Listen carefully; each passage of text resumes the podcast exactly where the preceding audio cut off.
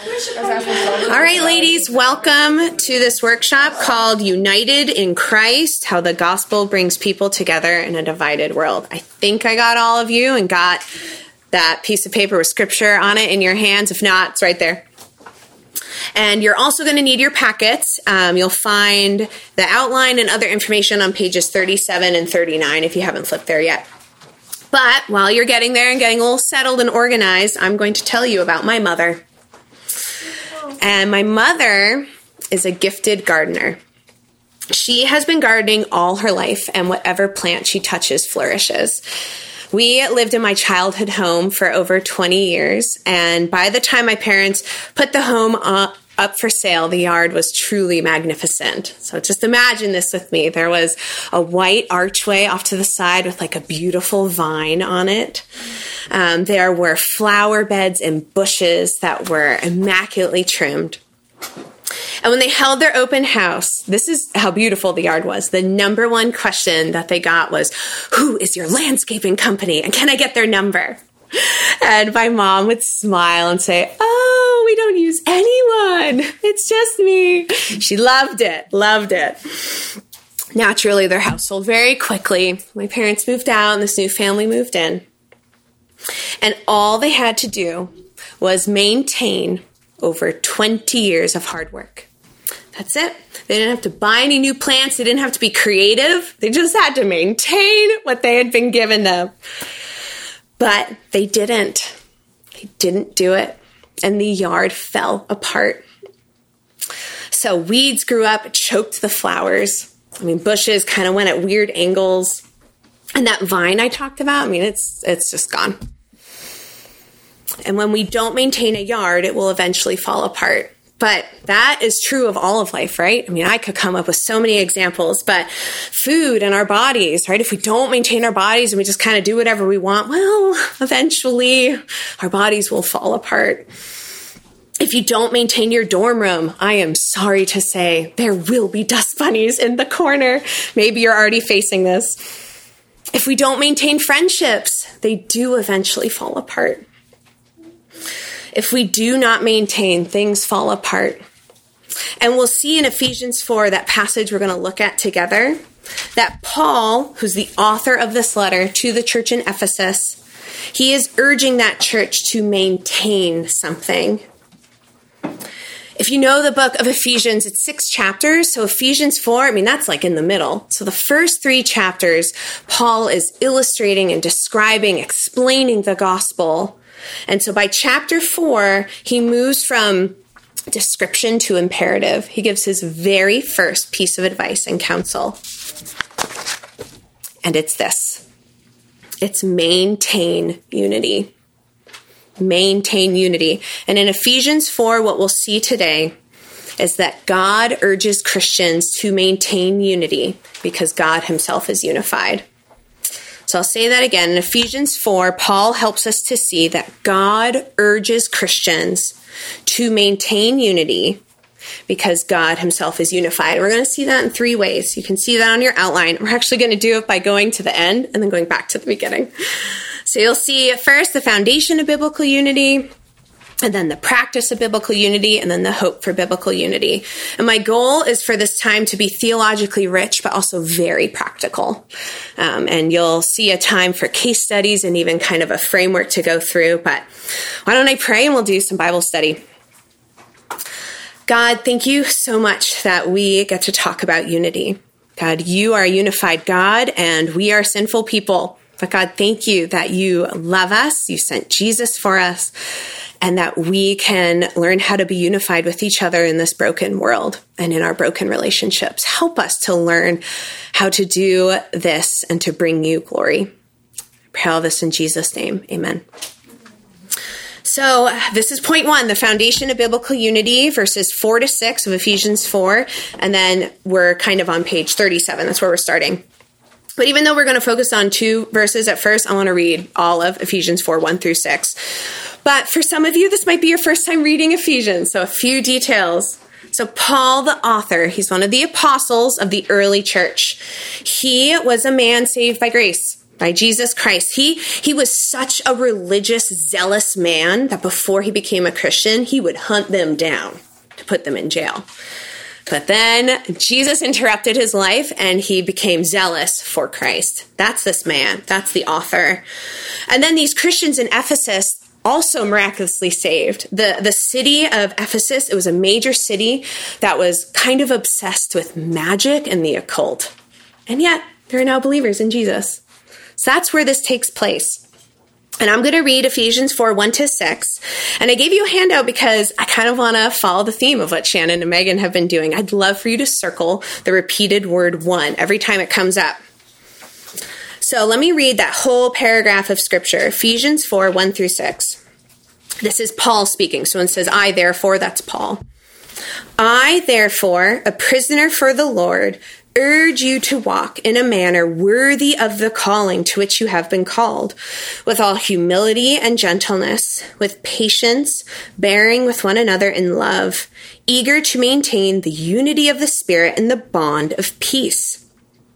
There is one body and one Spirit, just as you were called to the one hope that belongs to your call one Lord, one faith one baptism, one God and Father of all, who is over all and through all and in all. So you probably saw, but one is repeated over and over again in verses 4 to 6. Well, what is one? I think it can be summarized like this We have one Trinitarian God, we have one universal church. So let's talk about both of those. First, one Trinitarian God. Paul does something interesting here in these verses. He says there is one God, but he chooses to illustrate this by saying there are three persons. I think that's really interesting because he did not have to do this. He could have said we worship one God, which would have been true and fine. But he chooses to emphasize that there are three persons in one God. Look with me at verse 4. In verse 4, he says, one spirit. And then in verse 5, he says, one Lord, meaning one Lord Jesus Christ. And then in verse 6, he says, one God and Father. So we have three in one. So if he's doing this on purpose when he didn't have to, why is he emphasizing this? Why does he emphasize the three persons of the Trinity? Well, it's because we worship a God who has perfect unity within himself. We worship a God who is perfect unity within himself. And we see an example of this in the pages of Genesis, like evidence that, that we worship a three in one God. But that's not all we see in Genesis. We see that God creates us to be like him. Just one example of many would be Genesis 126.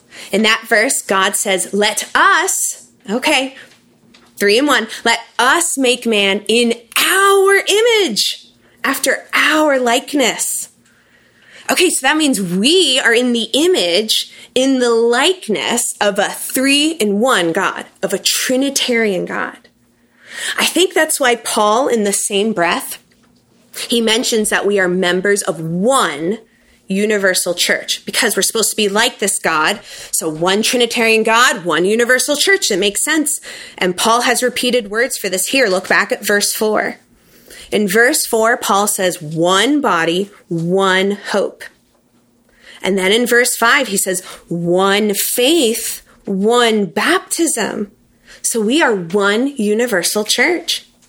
And this one universal church, it's made up of people made in the image of the one Trinitarian God. So we could kind of give a definition here then. The foundation of biblical unity for the universal church. What is it? It's our Trinitarian God. That's the foundation. Now, there's a an elephant in the room with this, right? Some of you might be thinking, well, Jenny, something must have gone wrong here uh, because the universal church is uh, not unified. It's divided. It's divided. There are thousands of denominations, right? Well, not only that, but maybe you're thinking, Jenny, I have been in a divided local church before. A church that was so disunified it split in two. Or I've seen believers leave my Christian fellowship just because of conflict. So, one body, one hope, one faith, one baptism. Really? That's not been my experience. This foundation seems like it's broken. And I completely understand those questions. But didn't Paul know this? The Apostle Paul understands disunity. I think it's easy to read it and think, well, Paul must be locked away in an ivory tower, just like thinking and ruminating and then saying, go do it. I haven't, but go try and see what happens. No, he has actually done it. He has worked through conflict. We don't have time to look at all the examples of this, but you can look this up on your own. Acts chapter 15. Acts 15. That is a time when Paul worked through conflict and protected the very, very, very baby universal church. Paul understands conflict between Christians. And so I think Paul here, instead of saying something that makes no sense, is instead highlighting a reality that we need to pay attention to. The universal church has unity because of the Trinity and not because we get along. I'll say that again because that's a paradigm shift. The universal church has true biblical unity because of the Trinity, not because we get along. What do I mean by this? When the foundation of our so called unity is just based on getting along, this unity is easily lost. So, why don't we explore this, this train of thought, unity based on getting along? You may know this about me if you have ever been to my home, but I really like single origin, high quality coffee. Love it. And if you love it too, oh man, we're going to be good friends. We're going to hang out and I'm going to love you. And maybe you're sitting there and you're like, I kind of hate coffee. But maybe for you, it's music or movies. And you find someone who you share an affinity with about certain kind of movie or music. And you're like, oh, like, yes, you're my friend. This is great. Or I don't know, maybe it's Wawa versus Sheetz. and you get really passionate about whichever one you prefer. And that's great. But what happens well, eventually that, that best friend, that soulmate, I mean, they do offend you. They just do. It happens. They say something they really should not have said. Or they say, hey, let's do an early breakfast at the diner, and then they sleep through their alarm and ditch you. Or maybe they attend a different fellowship on campus and you feel like, where'd they go? So what happens? Well, unity is gone. But why? Unless she has left the faith, she's still a Christian, right? We still have unity. Yet it feels like we don't because it wasn't based on the right thing. Instead of basing our unity on getting along, we need to remember that the foundation of true biblical unity is the Trinity. I included a quote at the top of your outline by a theologian by the name of John Stott. I think this is so articulate and helpful. So follow along as I read this excellent quote. John Stott says, The unity of the church is as indestructible as the unity of God Himself. It is no more possible to split the church than it is possible to split the Godhead. Wow. So the Godhead, the Trinity, indestructible. Therefore, even if our best friend says the worst possible thing, if she is still a Christian, we are still unified because the Godhead has not been destroyed by her careless words. Our unity is not based on getting along, on liking the same things, on looking the same way. Our unity is based on the Trinity. So, how does this apply? Well, if you're currently experiencing disunity with a Christian in your fellowship, may I ask why? It could be good to ask some questions. Was, was your unity based on never arguing and never having conflict, on always getting along? Well, may I encourage you to remember the true foundation of biblical unity because nothing can take away the foundation of unity you have in the Trinity, right? It's indestructible, it's unshakable. It's in our perfect Trinitarian God. So take some time, you know, maybe later or tomorrow in your quiet time and even just think like, why am I experiencing disunity with this person? What's going on there? And it could be that the foundation was wrong all along. So that's point one on your outline the foundation of biblical unity. But we started at the end, right? Gotta go back to the beginning. So that's point two the practice of biblical unity, verses one through three. Why don't I reread verse one, just get it back in our brains, okay? So again, this is Paul speaking. He says, I, therefore, a prisoner for the Lord, urge you to walk in a manner worthy of the calling to which you have been called. So, I already mentioned this is a letter written by the Apostle Paul, right, to the church in Ephesus. And by this point of his writing the letter, Paul's done a lot. He has evangelized many, he's planted churches. But did you notice the one detail he chooses to include about his life? Look back at verse 1. A prisoner. That's what he chooses. And he, he gives a reason. He says in verse 1, he is a prisoner for the Lord. So, specifically at this moment in his life, he's under house arrest in Rome. So, Paul is a prisoner because he takes his faith seriously. If we put it in today's language, we would say he practices what he preaches. So, we need to see what he has to say, right? What he has to say must be really important. So, in verse 1, he says again, he urges you to walk in a manner worthy of the calling to which you have been called. So to urge someone, it's not exactly to command someone, but it is still a strong word. It means to earnestly or persistently try to persuade. So that's what Paul's doing here. He's he's earnestly, persistently like poke, poke, poke, poke, poke, poke, poke. I don't know if you've ever babysat a little kid. They're very good at poking. So think earnestly trying to persuade the Ephesian Christians, do something. And it's right there in verse 1. He says a lot in verse 1. He says it's to walk in a manner worthy of the calling to which you have been called. So maybe this afternoon you went on a walk. That's great. That's not what Paul's talking about. The Bible often uses the word walk to describe how someone lives. So if you were to open, say, the book of Proverbs, it often employs this language. They'll say, Oh, does this person walk in wisdom or folly? They mean, are they a wise or foolish person?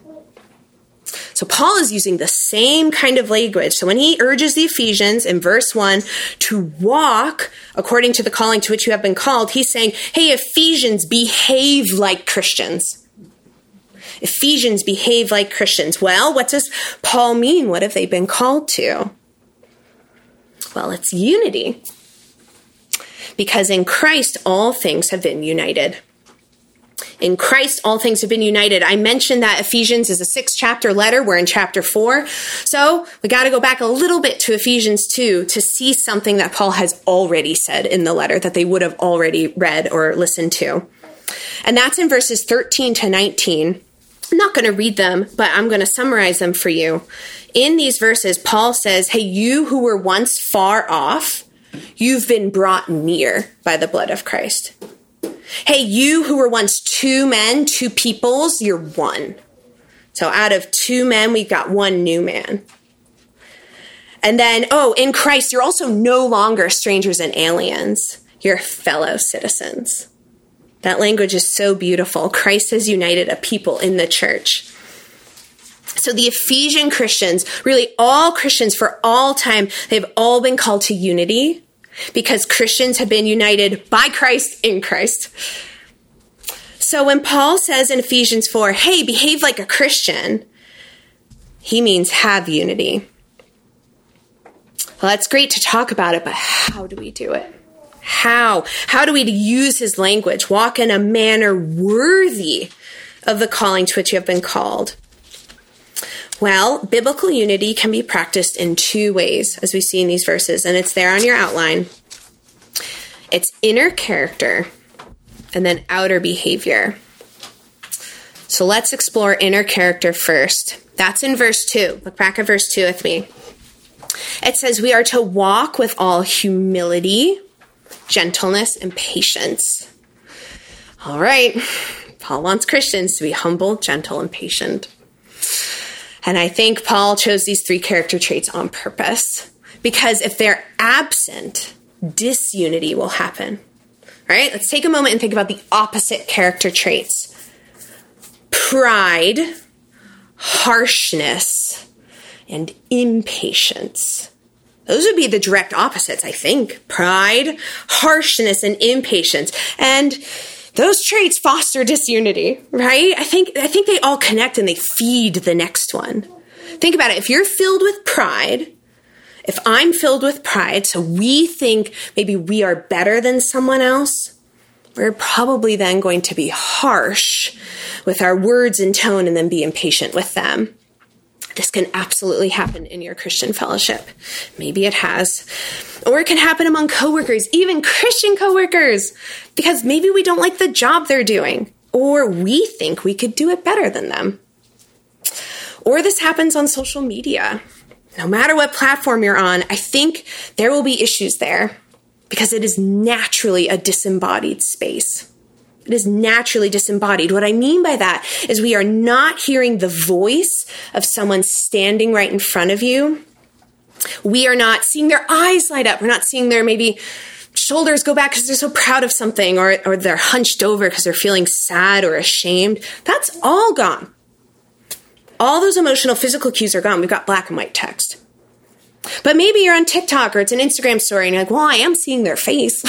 I see the, their face saying the words. I see their eyes. But, but though you're seeing their body, you, you and I were not embodied. We're not embodied. We're not in their living room when they're recording the video. We're on the bus on our phone. We're in the line at the dining hall. We're in the bathroom. We're, we're not with them. And so when we read the post or we see the story and we feel a surge of pride, like they say they're a Christian, they said that thing, don't they know how wrong they are? Well, I'm going to let them know how wrong they are. I mean, that's pride. And in our pride, we harshly respond in a way that we never would dream of responding if they were sitting in our dorm room on our couch. And we don't respond with patience, right? Social media is not designed for you to read something offensive and then go, you know, I'm really offended, but I'm going to wait. I'm not going to respond today. I'll pray about what I'll say first. I mean, no, no, they do not design it for your patience and your godliness. They want you to be impatient. Do it now. Sin with your words, sin with your post. Oh, I've been there. It's so hard. And we can see how this happens, right? Pride, it leads to harshness, it leads to impatience. And Paul in Ephesians 4 is saying Christians live a different life. Paul is urging Christians to be unified and to walk in a worthy manner. And that is first seen in our inner character. It starts in here first. It starts in our humility and in our gentleness and in our patience with one another. And ultimately, Paul is just urging Christians to be like Christ. There's so much to say, but here's a little. Christ, he's humble. He's the humble one who did not count equality with God a thing to be grasped, but he emptied himself by taking the form of a servant and coming down to be born in the likeness of men. That's humility. Christ, the gentle one, He's the gentle one who gently leads those with young, who, who self describes as gentle and lowly in heart, as someone who is never harsh with his children. And then Christ, the patient one, he waits for his children to repent and believe in him. Have you ever wondered why Christ hasn't come back yet? He is waiting patiently for everyone who's going to follow him to do so, to repent and believe. Christ is humble, Christ is gentle, and Christ is patient. So, how does this apply? Do humility, gentleness, and patience describe you? If I were to sit down with your best friend and say, hey, describe so and so, would they say any of those character traits describe you? Maybe you could do that. You could actually ask your best friend to describe you and see if, if your character, your inner character that spills out, if it, if it points to Christ. I, I have done this. I, I asked my husband to describe me. I've asked my friends to describe me and it is humbling it is very humbling to realize where you need to repent and be more like Jesus. So I would encourage you to do the same. So that's the first thing. We walk in a worthy manner by our inner character. But but second, we, we walk in a worthy manner. You could say we practice biblical unity by our outer behavior. Outer behavior. So look back with me at verses 2 to 3 of Ephesians 4. So there, Paul says, bearing with one another in love, eager to maintain the unity of the Spirit and the bond of peace. So, right there, what's our outer behavior? It's those two things it's bearing with one another in love and being eager to maintain the unity of the Spirit and the bond of peace. So let's do the first one, bearing with one another in love. The word translated here is bearing. It's a very strong word. It implies something heavy and hard to do. So bearing, it's more like enduring and like suffering with someone in love. It is not easy and it is not quick. It's like what Jesus did with us. In Matthew 17 17, this is after the transfiguration of Jesus, after he reveals his glory to three of the disciples. They're on a mountain. So he comes down the mountain with those three disciples, and a man comes up to him and says, Jesus, please cast a demon out of my son. Oh, I already asked your other disciples, and they couldn't do it. And this is what Jesus says in Matthew 17 17. He answers this.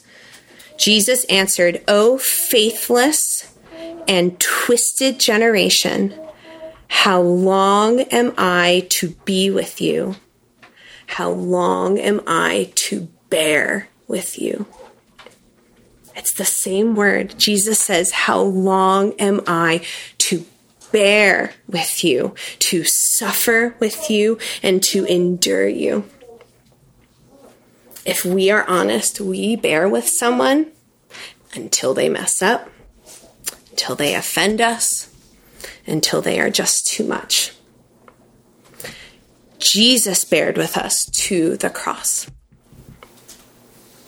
He bared with us to the cross, and that is the call, ladies. We are being called to bear with one another in love, like Jesus bared with us.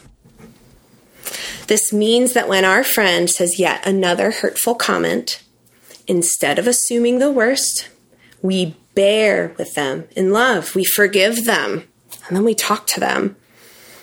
This means that when a Christian posts something online that we find truly offensive, we bear with them in love. We do not instantly publicly rebuke them. We forgive them. We assume the best and we try to understand what they meant.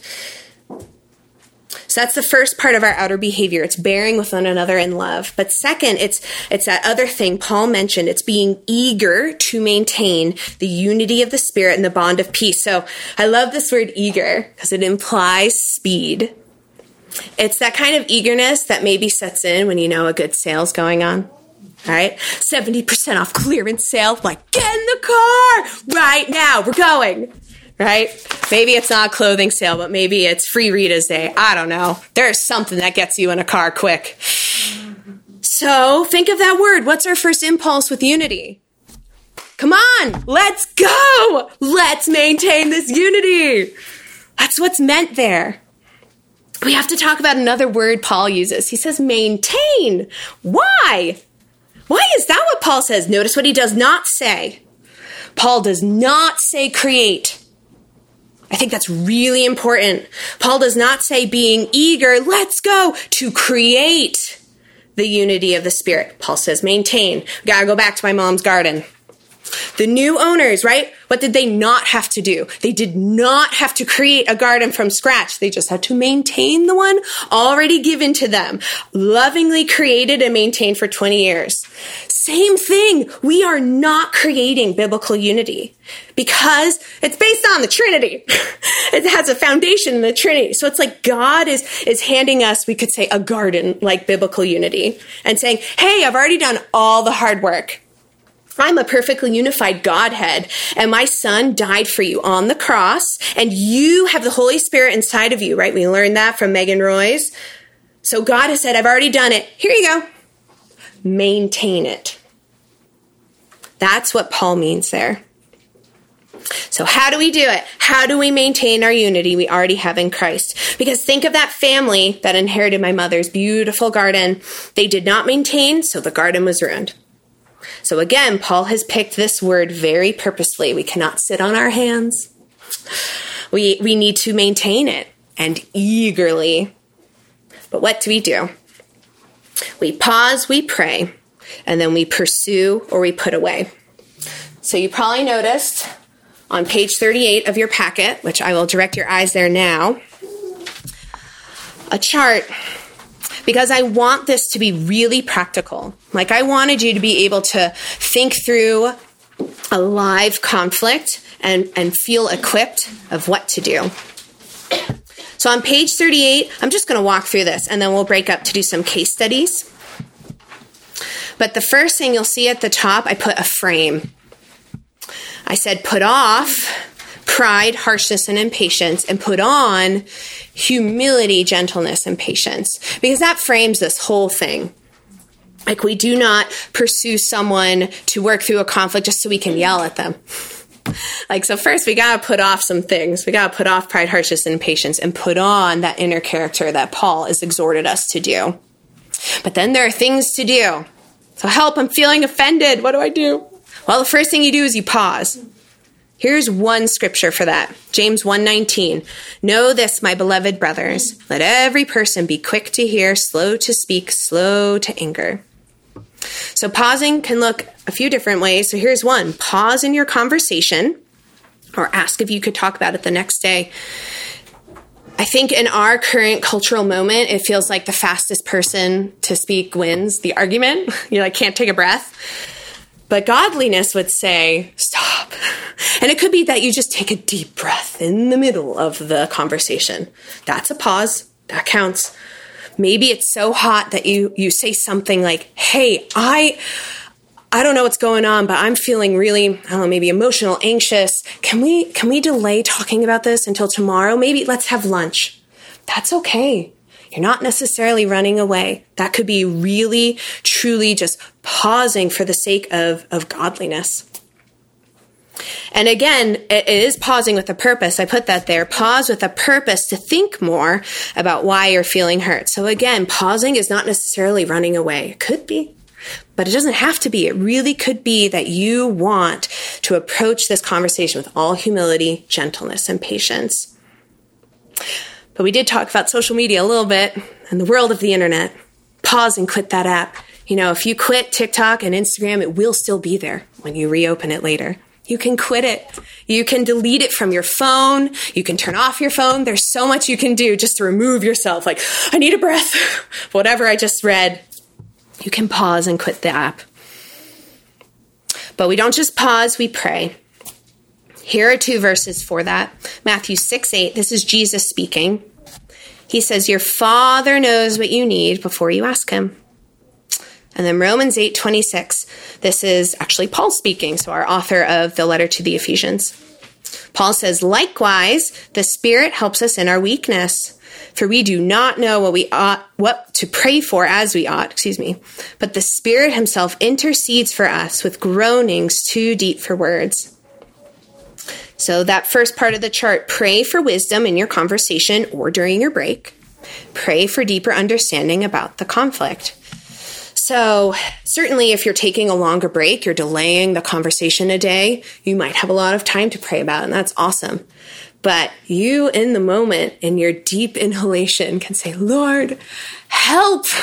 And that is a prayer that the Lord will happily answer. You can do that.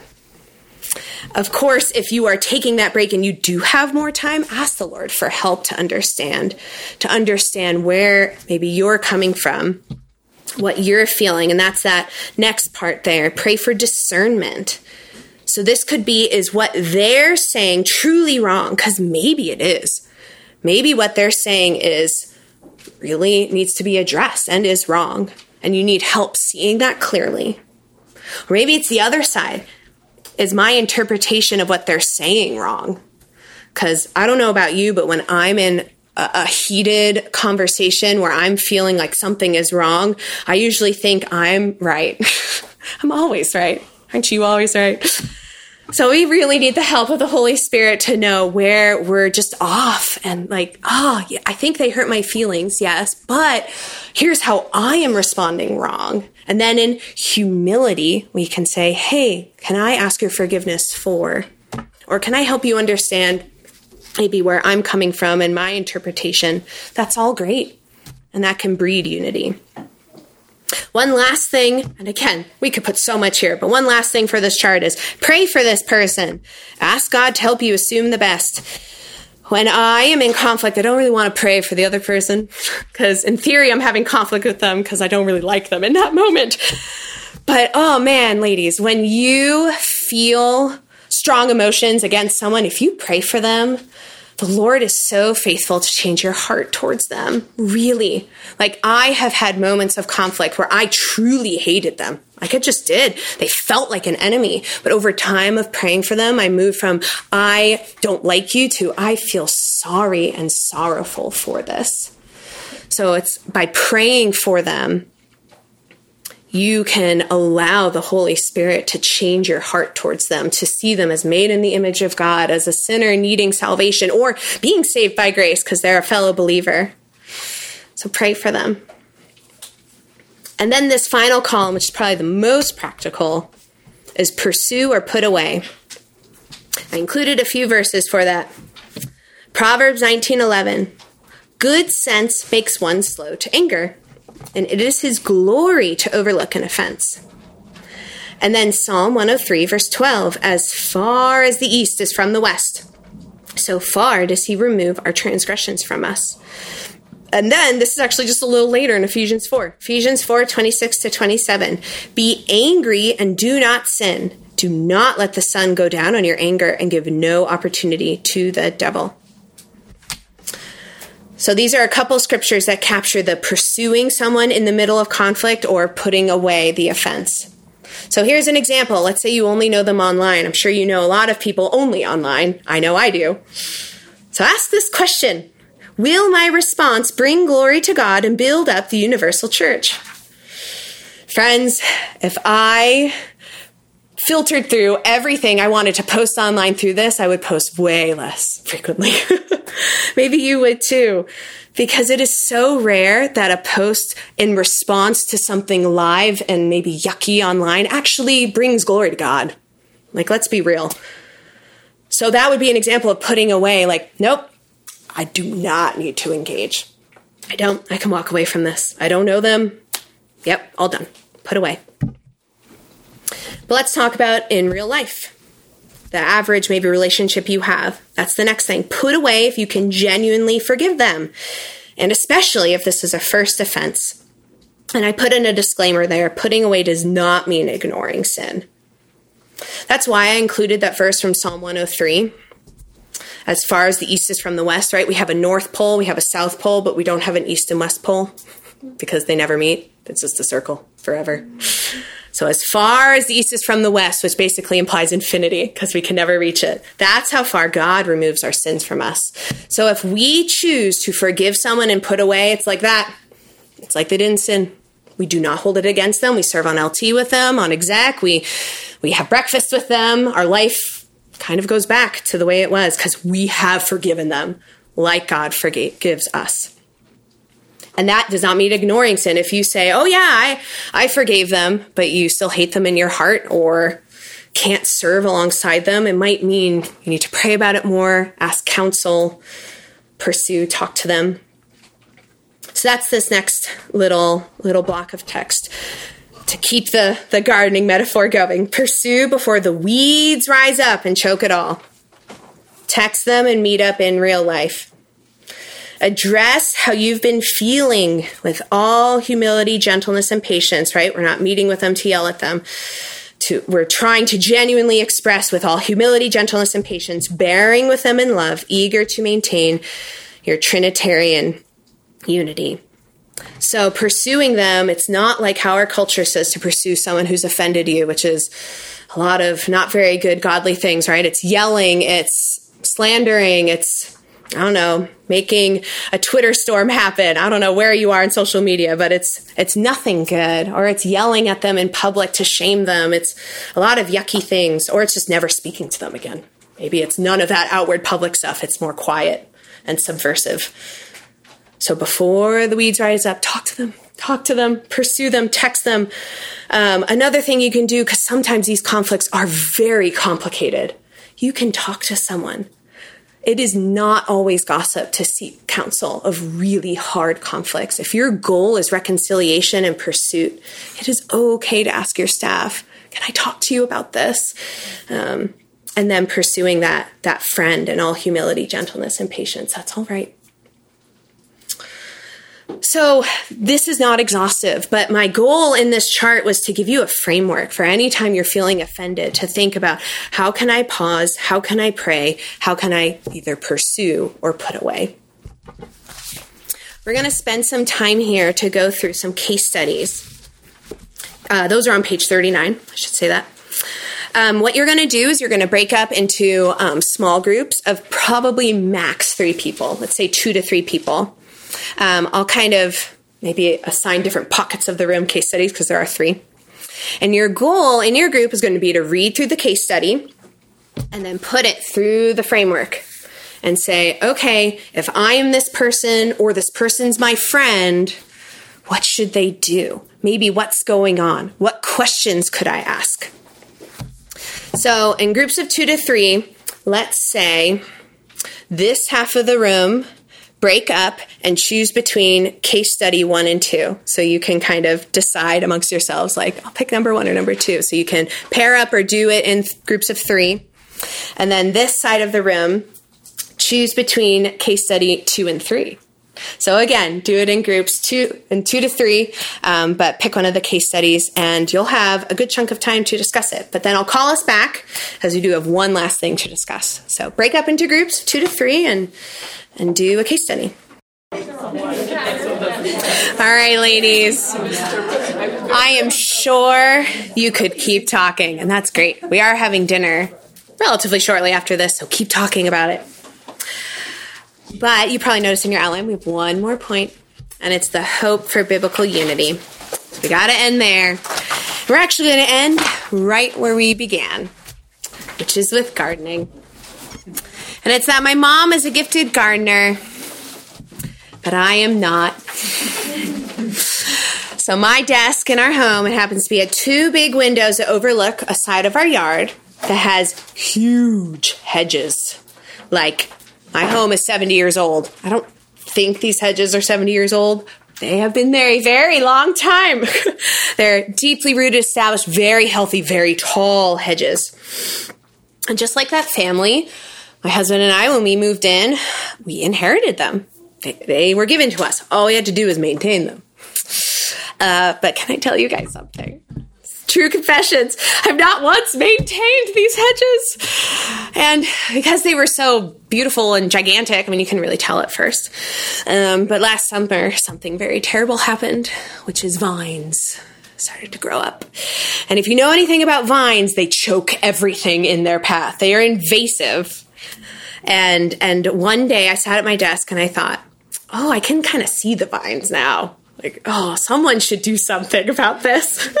Notice I say someone, not me. uh, my mom, God bless her, she visited and even said, uh, someone should work on these vines before it's a problem. Um, we never did. And so, to my shame, there is now a section of hedge that's kind of like really, really tall, really, really tall, bloop, stunted stunted because last summer we did not maintain when we really should have. So, ladies, maintaining biblical unity is hard work, and we will often fail at it. We will often see the vines slowly creeping up in our relationships and just kind of ignore it. Uh, but eventually, we will realize one day that the vines have choked up the relationship. What is our hope? Well, I included on your scripture handout Ephesians 2 1 through 5. We're just going to read it. I'm going to share with you a few things from it that I hope give you hope. So this is just earlier in the letter, right? It's Paul speaking. Ephesians 2, verse 1. And you were dead in the trespasses and sins in which you once walked, following the course of this world, following the prince of the power of the air, the spirit that is now at work in the sons of disobedience, among whom we all once lived in the passions of our flesh, carrying out the desires of the body and the mind, and were by nature children of wrath, like the rest of mankind. But God, being rich in mercy, because of the great love with which he loved us, even when we were dead and our trespasses, made us alive together with Christ. By grace, you have been saved. So, ladies, you and I were dead in trespasses and sin. We followed the world, we followed Satan, we followed our flesh, we just did what we wanted and what felt good. But look back at verse 4. There's a big but in that verse, right? But God but God, because He is rich in mercy, because He loves us. He keeps going, verse 5 even when we were dead, He made us alive with Christ. What can dead people do? Nothing. Nothing. And I think he uses that word on purpose. Before Christ, we were spiritually dead. It means we did nothing to earn our salvation. Look at verse 5 again. He says this really clearly. He says, By grace you have been saved. And so, if we're not saved by works, we're saved only through the blood of Christ. That means we do not keep God's love because we do good things. This is just not true. He loved us because of Christ alone. And, ladies, this gives me so much hope with all areas of my life, right? We can talk about the literal issue in my yard I can repent of my slothfulness and pick up pruning shears and figure it out. Get to work. I can do it. I can. I can change. And I can repent of my pride in my Christian relationships. I can do this and I can pursue unity with all humility. And when I fail to maintain unity, because I will, and when I fail to assume the best and to pursue my sister in Christ with all humility, gentleness, and patience, I can ask God for forgiveness and for help to maintain this unity and then go do my best and try. That's our hope. You can do this too. Christ has made a way. He has given us a secure and solid foundation in the Trinity. And so we can do this. We can maintain unity with our fellow sisters in Christ. And when we fail, we can repent and try again by the grace of God through Christ. So, with that, why don't I pray? God, thank you for this time discussing unity. God, maybe for some of us here, this is a topic we've thought a lot about, and for others, it's brand new.